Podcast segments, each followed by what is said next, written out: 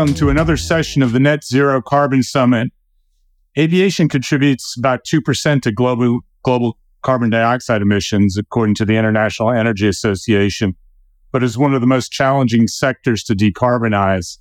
Despite reductions in flying during COVID 19 lockdowns, demand is expected to grow rapidly through 2030 and beyond. New aircraft, uh, airlines are, um, you know, buying new aircraft, but they, that can be about 20% more efficient than the models they replaced. But growth in activity has historically outpaced efficiency improvement. Technology innovation is needed across the sector, including in production of low emission fuels, improvement in aircraft and engines, and operational optimization to get to net zero emissions by 2050. In the meantime, the industry is looking towards sustainable aviation fuels to reduce its emissions footprint and serve as a bridge to new technologies. But it will require huge public private investment in infrastructure, and there's very little capacity now to produce that. My next guest is Mike Kramer, CEO of Novadev, a California startup working on an ultra efficient aircraft design with an eye towards hydrogen propulsion. Michael, welcome to our FreightWaves virtual uh, event. Thanks for having me, Eric. Let's uh, let's start by using your expertise to explain the difference between net zero and zero carbon emissions. The industry has set a goal for net zero carbon by 2050. Um, and one of the big ways to get there is with sustainable aviation fuels, which are, you know, can be made in various ways with biomass and other things. What are reasonable expectations for SAF and, and what is the difference between those ways of calculating carbon? Yeah, let's let's talk a little bit about that. First of all, let's explain the difference between net zero and zero carbon. Zero carbon means that there's no carbon anywhere in the life cycle of that fuel. That means there's no carbon introduced while you make it, there's no carbon introduced when you transport it. And then there's no carbon produced when you use it to, to fly the airplane. Right now, the only fuel that's really truly zero carbon is hydrogen that's made from green energy. When you talk about SAF, the goal is net zero.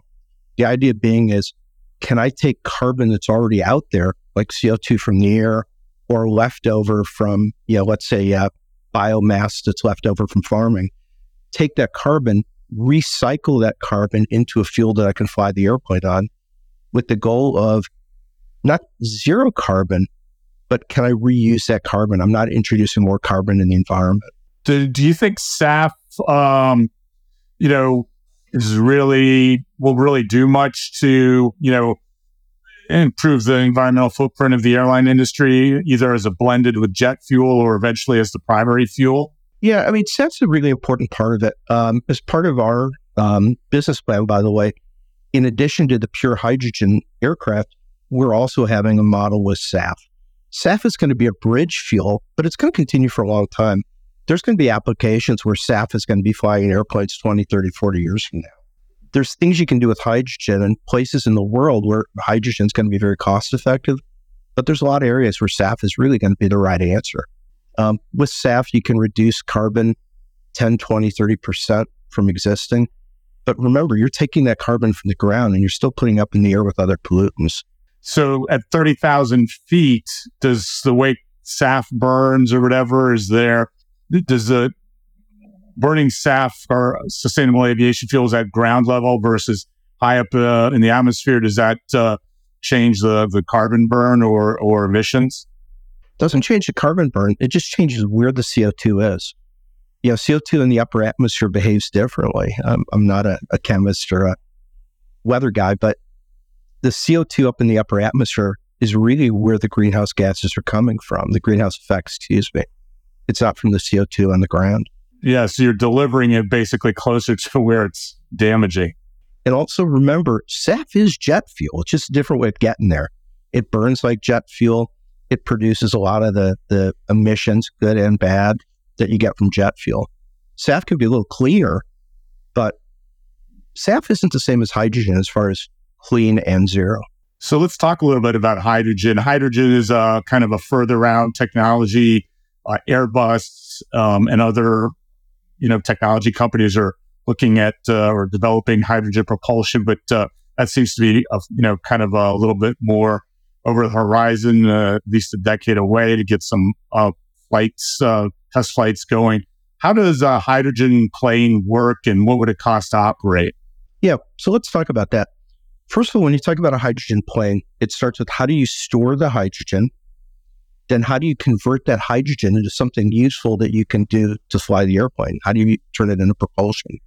So with hydrogen right now, there's really two major and a couple other ways of storing it. The way that uh, smaller aircraft, these small regional and, and urban air mobility are storing it is in high pressure cylinders. These are very, very similar to the cylinders that are being used for trucks. So it's a high pressure gas. Problem with that is, is those tanks are heavy and hydrogen isn't great from a volume standpoint. It takes up a lot of room. So an alternate way of storing that is as a liquid. Liquid hydrogen is more dense. You still would need about three times the volume of jet fuel, but it's a lot better than gas. There's issues with liquid hydrogen. It's difficult to handle and carry. Um, we're using a technology that we licensed from NASA for solid state hydrogen, which is a little different. So that's another way of carrying it. So now I've got hydrogen on my airplane. What do I do with it? So there's kind of two schools of thought. One school of thought is using a fuel cell. Again, this is very much aligned with what the long distance truck guys are doing.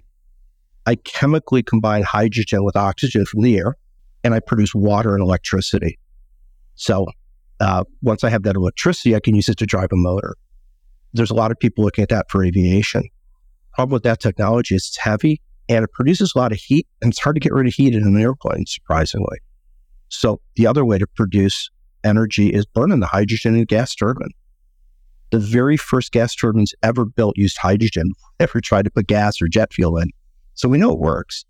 But you, what we're doing is we're taking hydrogen, burning it in a turbine to produce electricity, and we're using turbo electric, is what we call it. So the turbine produces electricity, and we're using that electricity to drive propulsors, big rotors, fly the airplane.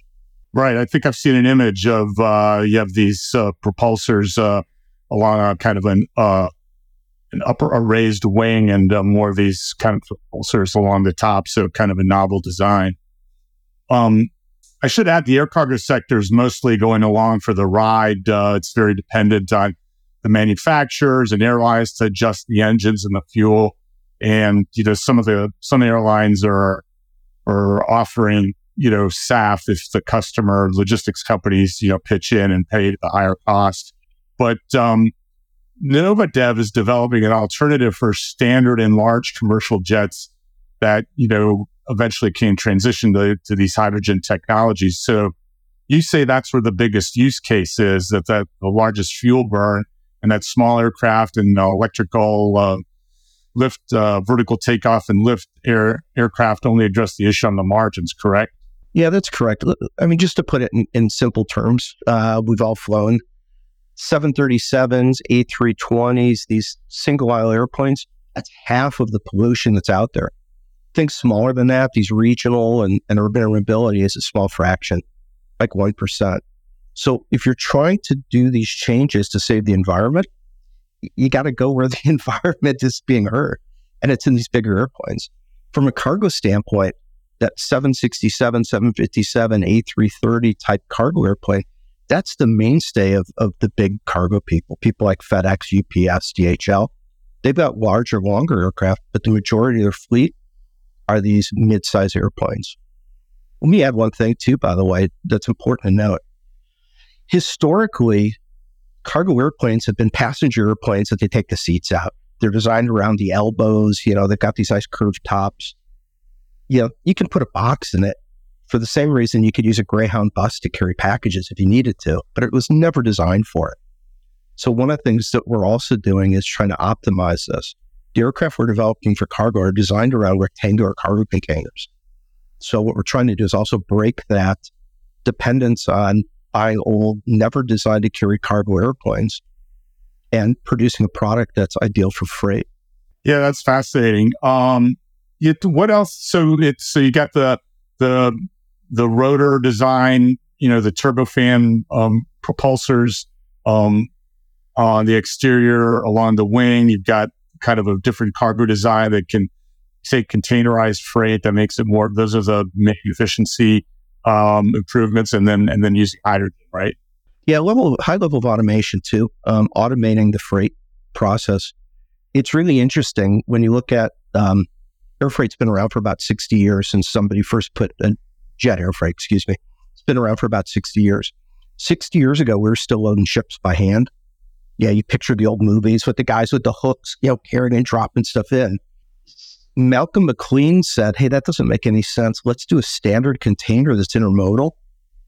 And w- where I live in Southern California, I walk down to the beach and I see these container ships. We, we know what cargo looks like on, on a ship. On airplane, it looks the same as it did in 1959. So one of the fundamental changes we're doing is, is to try and use that model like ocean containers. Needless to say, they're a little smaller and a little lighter than a typical ocean container. But this whole idea of intermodal cargo that can be heavily automated, really hard to do that with an airplane designed for passengers.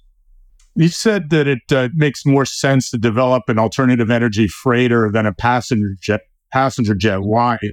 Uh, why is that? Is that um, does that have to do with where the fueling, the limited fueling infrastructure is? Yeah, there's a couple of reasons for that. So let's talk about them. One reason is the way cargo airplanes fly. The routes are different. Cargo airplanes, not always, but typically fly from a hub. You know, picture uh, Indianapolis or Memphis for for FedEx. Great example. They go out to spokes. They sit at that spoke for a couple of hours or overnight, and then they come back to the hub. Passenger airplanes a lot of times do loops. If you ever find Southwest Airlines, that airplane might hit eight stops before it goes back home. As far as the infrastructure for hydrogen goes, it just makes it simpler for cargo. The other thing with cargo is you have a small number of, of folks that have a large number of aircraft. Again, we, we know who the big cargo aircraft companies are, cargo aircraft operators are. They have a bigger investment to do that. They can leverage that into these mega hubs. Again, Indianapolis for FedEx is just ideal for something like that. So, why cargo? Number one, they need new aircraft. I talked about that. We're going to want to develop airplanes that are designed for cargo. Might as well have hydrogen and SAF as an option in that cargo plane. Number two, the reach structure just lends itself better to hydrogen. Number three, from a cost standpoint, these companies are more in control of their fuel cost in a strange sort of way than a lot of the uh, passenger operators. Um, what's your, you know, you're an early stage startup right now. What is your expected time frame to to to bring a, a prototype uh, out, and then you know eventually to get to some kind of uh, you know um, startup or or full commercialization? Yeah, so we've been working at it for about three years. Um, to date, it's all been development, design work, analysis, route analysis. Um, our expectation is by 2032, we'll have the SAF version out, and 2034, the hydrogen version. And again, just to put that in perspective, this is an airplane that's a replacement for the 757 freighter and a good chunk of the um, 767 and A330 freighter market. How will you have a hydrogen plane in 2034? Airbus has said they might not even have a plane until 2035. And I'm not even sure what that would look like. Yeah, it's it's tough for the big primes. So if you think about it, if you're a Boeing or an Airbus, even an Embraer or some of the smaller ones, you've got a production line that's going. It's very disruptive for them to try and put a new aircraft in. The other thing is, is for a commercial passenger airline, that infrastructure is going to be a lot more challenging. The reason why we think we can do it quicker is number one, an airplane designed strictly for a cargo airplane from the get go is easier to do. It's a simpler airplane, still flying at the same speeds and altitudes, but all of that certification, all that passenger stuff goes away. Number two, um, all we are is hydrogen and SAF. We don't have to worry about stepping on toes of people with existing orders. Kind of like how Tesla was able to come out with an electric car much quicker than Ford or, or Nissan or Toyota because they weren't worried about their existing markets. Right. Good point. Um, and one last question. What, um, what kind of regulatory pressure or incentives do you see to kind of push along uh, decarbonization in aviation, either with SAF or hydrogen? Yeah, there's a lot. Right now, one of the issues that aviation has is nobody pays for the pollution. Picture if you just took your garbage can and dumped it over the fence to the neighbor. That'll bother me, it's somebody else's problem. Well, with the pollution coming from aviation, and when I say pollution, I'm not just talking the greenhouse gases, I'm talking about the soot, the particulate mass, these things are just aren't good for you. You're going to have to start paying for that. You're seeing that in Europe already where they're looking to regulate it, tax it, cap it. So the pressures are going to start coming from both investors saying, hey, if I invest in your company, if you're a big uh, transportation company, we need to make sure that you're being environmentally friendly, but also from the regulatory agencies in Europe and in America. So you're going to have to start paying for your pollution. If you have to start paying for throwing the trash over the fence in the backyard, yeah, it gets a little more expensive to get rid of it. You might want to do something different. Good point. Uh, fascinating conversation, Mike. We'll have to leave it there. Thank you for being our guest today. And uh, for everyone else, stay tuned for more of the Net Zero Carbon Summit. Thanks, sir.